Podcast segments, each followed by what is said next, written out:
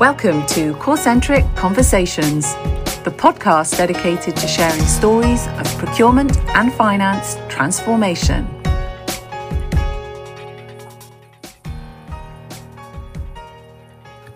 Hello, everyone, and thank you for rejoining our podcast series. Now, during our last episode, Joe, Jennifer, and I talked about the importance of establishing a baseline and setting measurable goals that you put against reasonable benchmarks to ensure that your procurement transformation journey is ultimately a success, whether procurement is leading it independently or whether procurement reports into and is transforming in collaboration with finance. Today, we're going to talk about how you can effectively build a transformation roadmap that drives all of the individual stakeholders and activities and ultimately leads to large scale organizational change. As you would imagine, there are a lot of different components and moving pieces as part of this. And so having a structured path to align everyone around is absolutely critical to reaching those outcomes.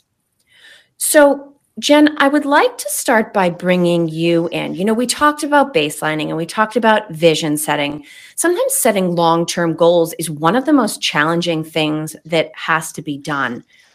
Once you've gotten through that part of the process, though, what would you say are the next most important steps on that transformation journey? And how can procurement and or finance approach those together to lay the initial steps for the transformation journey? Sure. So I'd say that at this point, you can pretty much safely say you have all the right elements to go on the journey that, you know, we often talk about as this evolution to get to your end state vision. So, you know, having the baseline understanding of where you are today, having that vision of where you want to go. But oftentimes, uh, I think a lot of organizations struggle with what's in the middle, right? So, how do I get there? and also understanding you know if i want to be in x place by number of whatever two three five years how do what do i start with? How do i get there right? So anytime you're going on any kind of journey you need a map to get there so you actually know how to get there in an efficient amount of time and know what steps to follow right? So i think it's really important to have some kind of plan some sort of roadmap in place uh, not only to kind of set that direction and, and know where you're going, but having a plan in place, one that you can publish within the organization, is going to help instill a sense of confidence and trust from the business units that you've engaged with during that current state assessment. And I think that's one element that um, organizations often forget about is you, know, spend all this time up front in discovery, talking to people, talking to um, whether they're correlating functions or just you know end users of the service and they've provided all this great input. And if you don't do something with that input and show them that you're going to do something it can create it can kind of backfire on you right? It can create a lot of mistrust in the organization. And you know we just wasted all this time telling you what all our problems are and you're not going to do anything about it.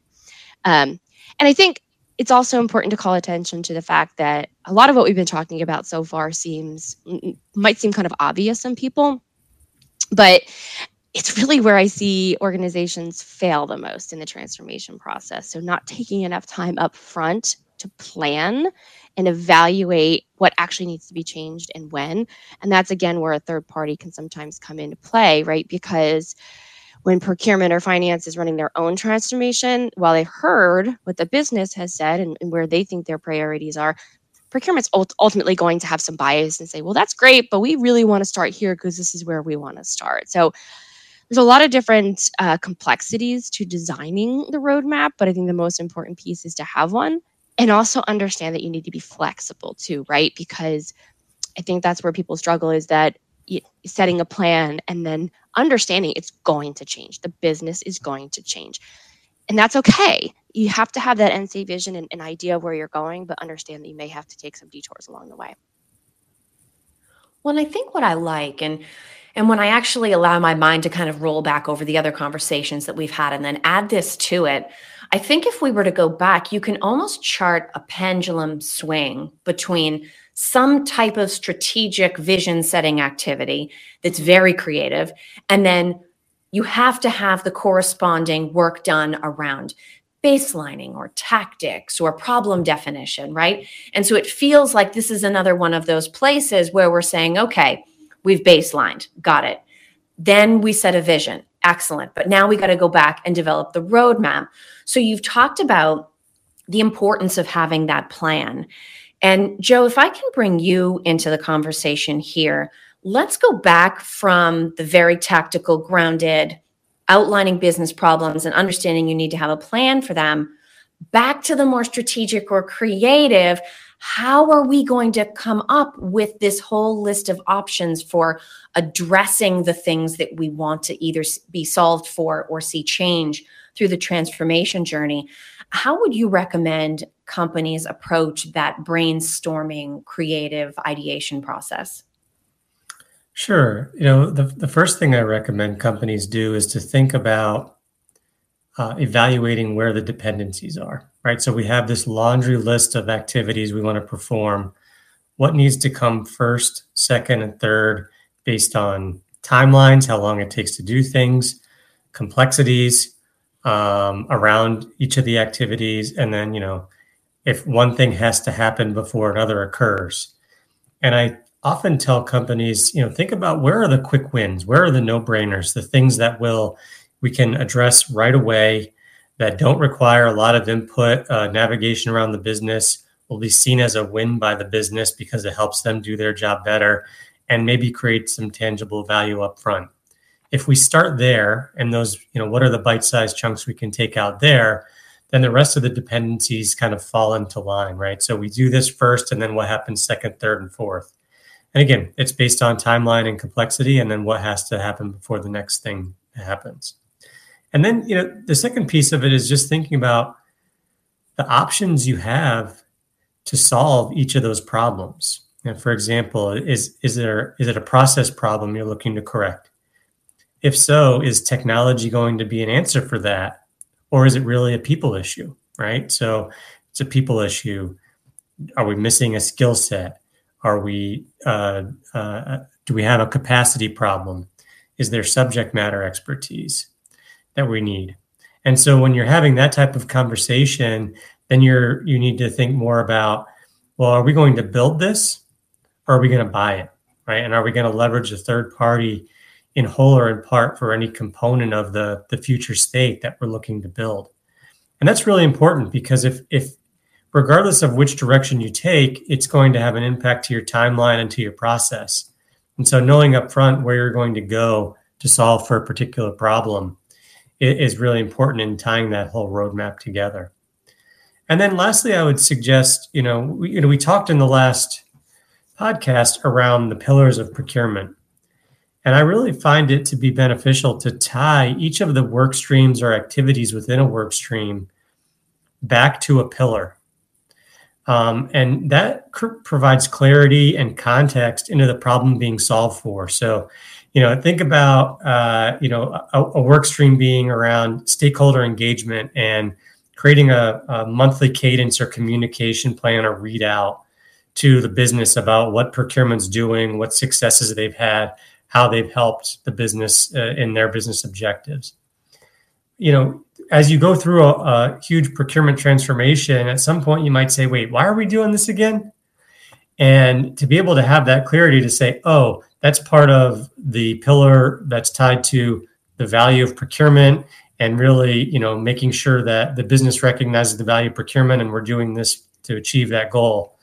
That helps because when you're in the middle of it, you get lost in the weeds. And so tying everything back to one of those starting premises connects the dots and makes sure that everyone knows why they're doing those activities, which may be clear on day one, but but far less clear on day, you know, 101. Well, and that clarity is essential because, as you pointed out, as you were sort of brainstorming through some of the sample type solutions to the problems that have been identified, there may be an associated investment right? You may be bringing in training, you may be hiring a person, you may be bringing in a technology or getting some sort of third party consultative help. I imagine that the clearer everyone is around the desired outcomes and the ROI associated with those, the easier it is to not just set expectations, but actually have conversations with leadership around the investment that needs to be made in order to get to that ROI in in our case we've been talking a lot about procurement and finance working through this transformation process together which hopefully strengthens our ability to make that business case what elements would you suggest that finance and procurement either consider or include in the thought process to effectively demonstrate the value proposition associated with an investment that needs to be made to get to ROI through transformation? Yeah, I would say, you know, when Joe was talking about making sure that everyone understands uh, why you're doing this, my thought went right to, to this piece of it. It's, you know, there's one element of the stakeholders understanding the why and procurement and finance understanding the why. But at the end of the day, excuse me, you're still running a business, right? And that's what leadership is going to hear is that, you know, with improvement, with, uh, you know, evolution and moving forward, there's going to be investment needed.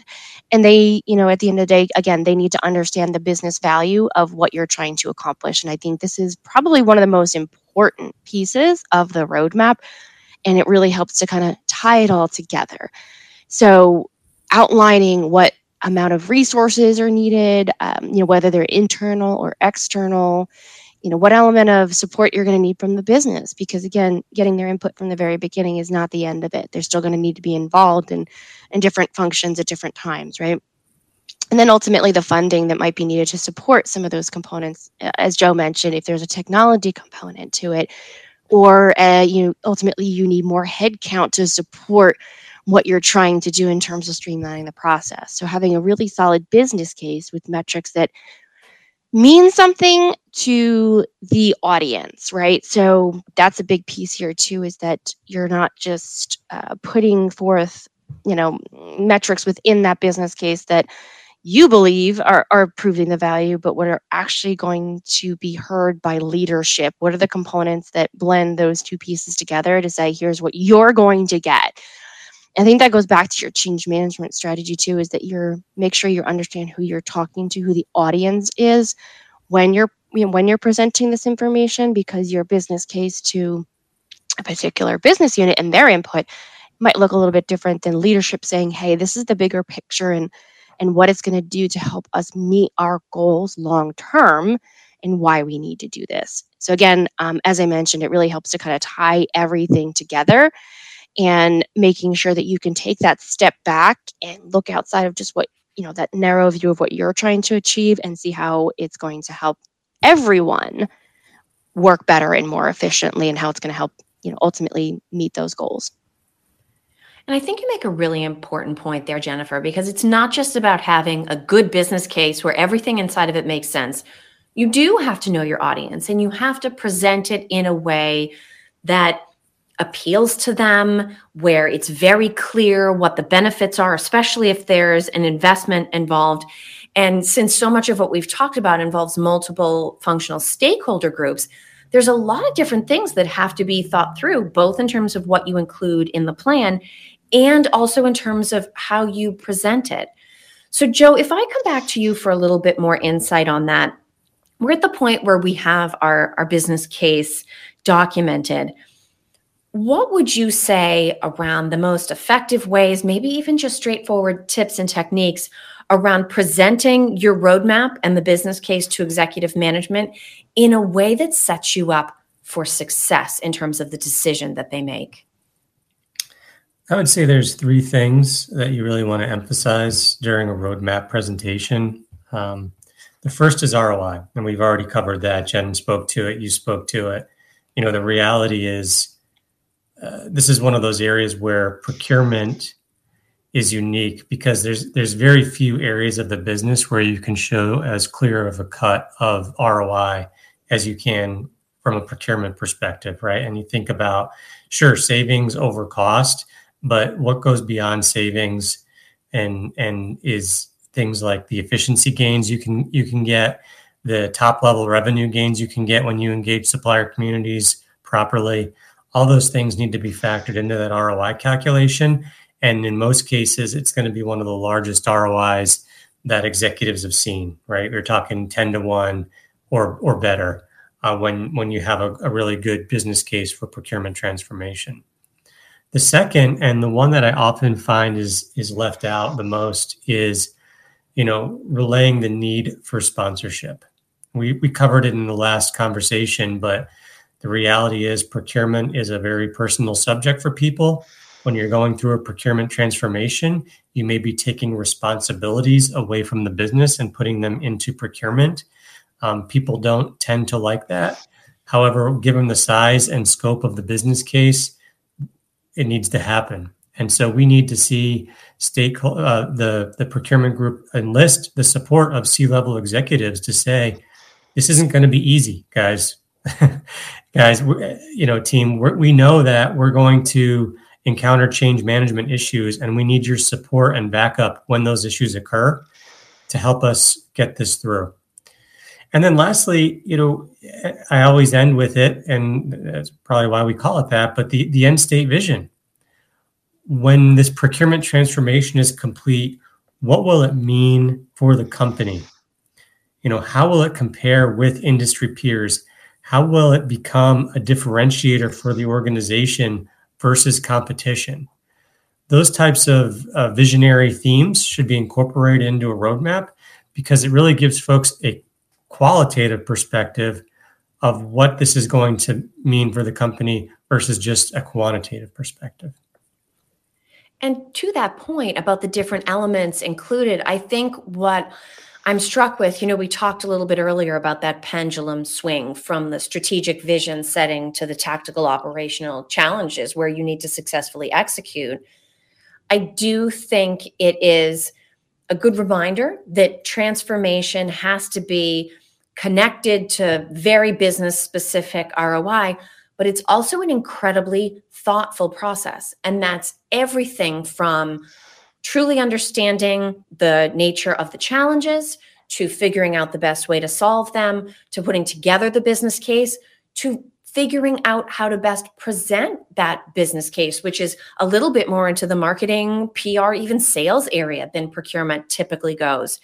And that's interesting because when we think about transformation, I'm not sure that's the first thing that would always come to mind. And that may be a factor in why so many transformations struggle to deliver what they're ultimately, uh, hopefully, associated with without that roadmap it's it's incredibly challenging to keep everyone moving in the same direction keep everybody clear on the vision and that desired end state joe um, especially when budgets and timeline are key considerations so as i have with all of the other parts of this podcast series i want to thank you joe and you jennifer for sharing your point of view and i want to thank everyone in the listening audience that has joined us today now, as you know, this is a multi part series. In the next installment, this is one you are not going to want to miss.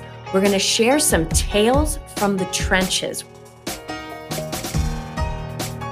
Thanks for joining this Corcentric conversation, the podcast dedicated to sharing stories of procurement and finance transformation. We hope you found our discussion useful. With each episode, it's our goal to give you insight on how to lead change your organization. Get started by visiting us at corcentric.com. That's C O R C E N T R I C.com.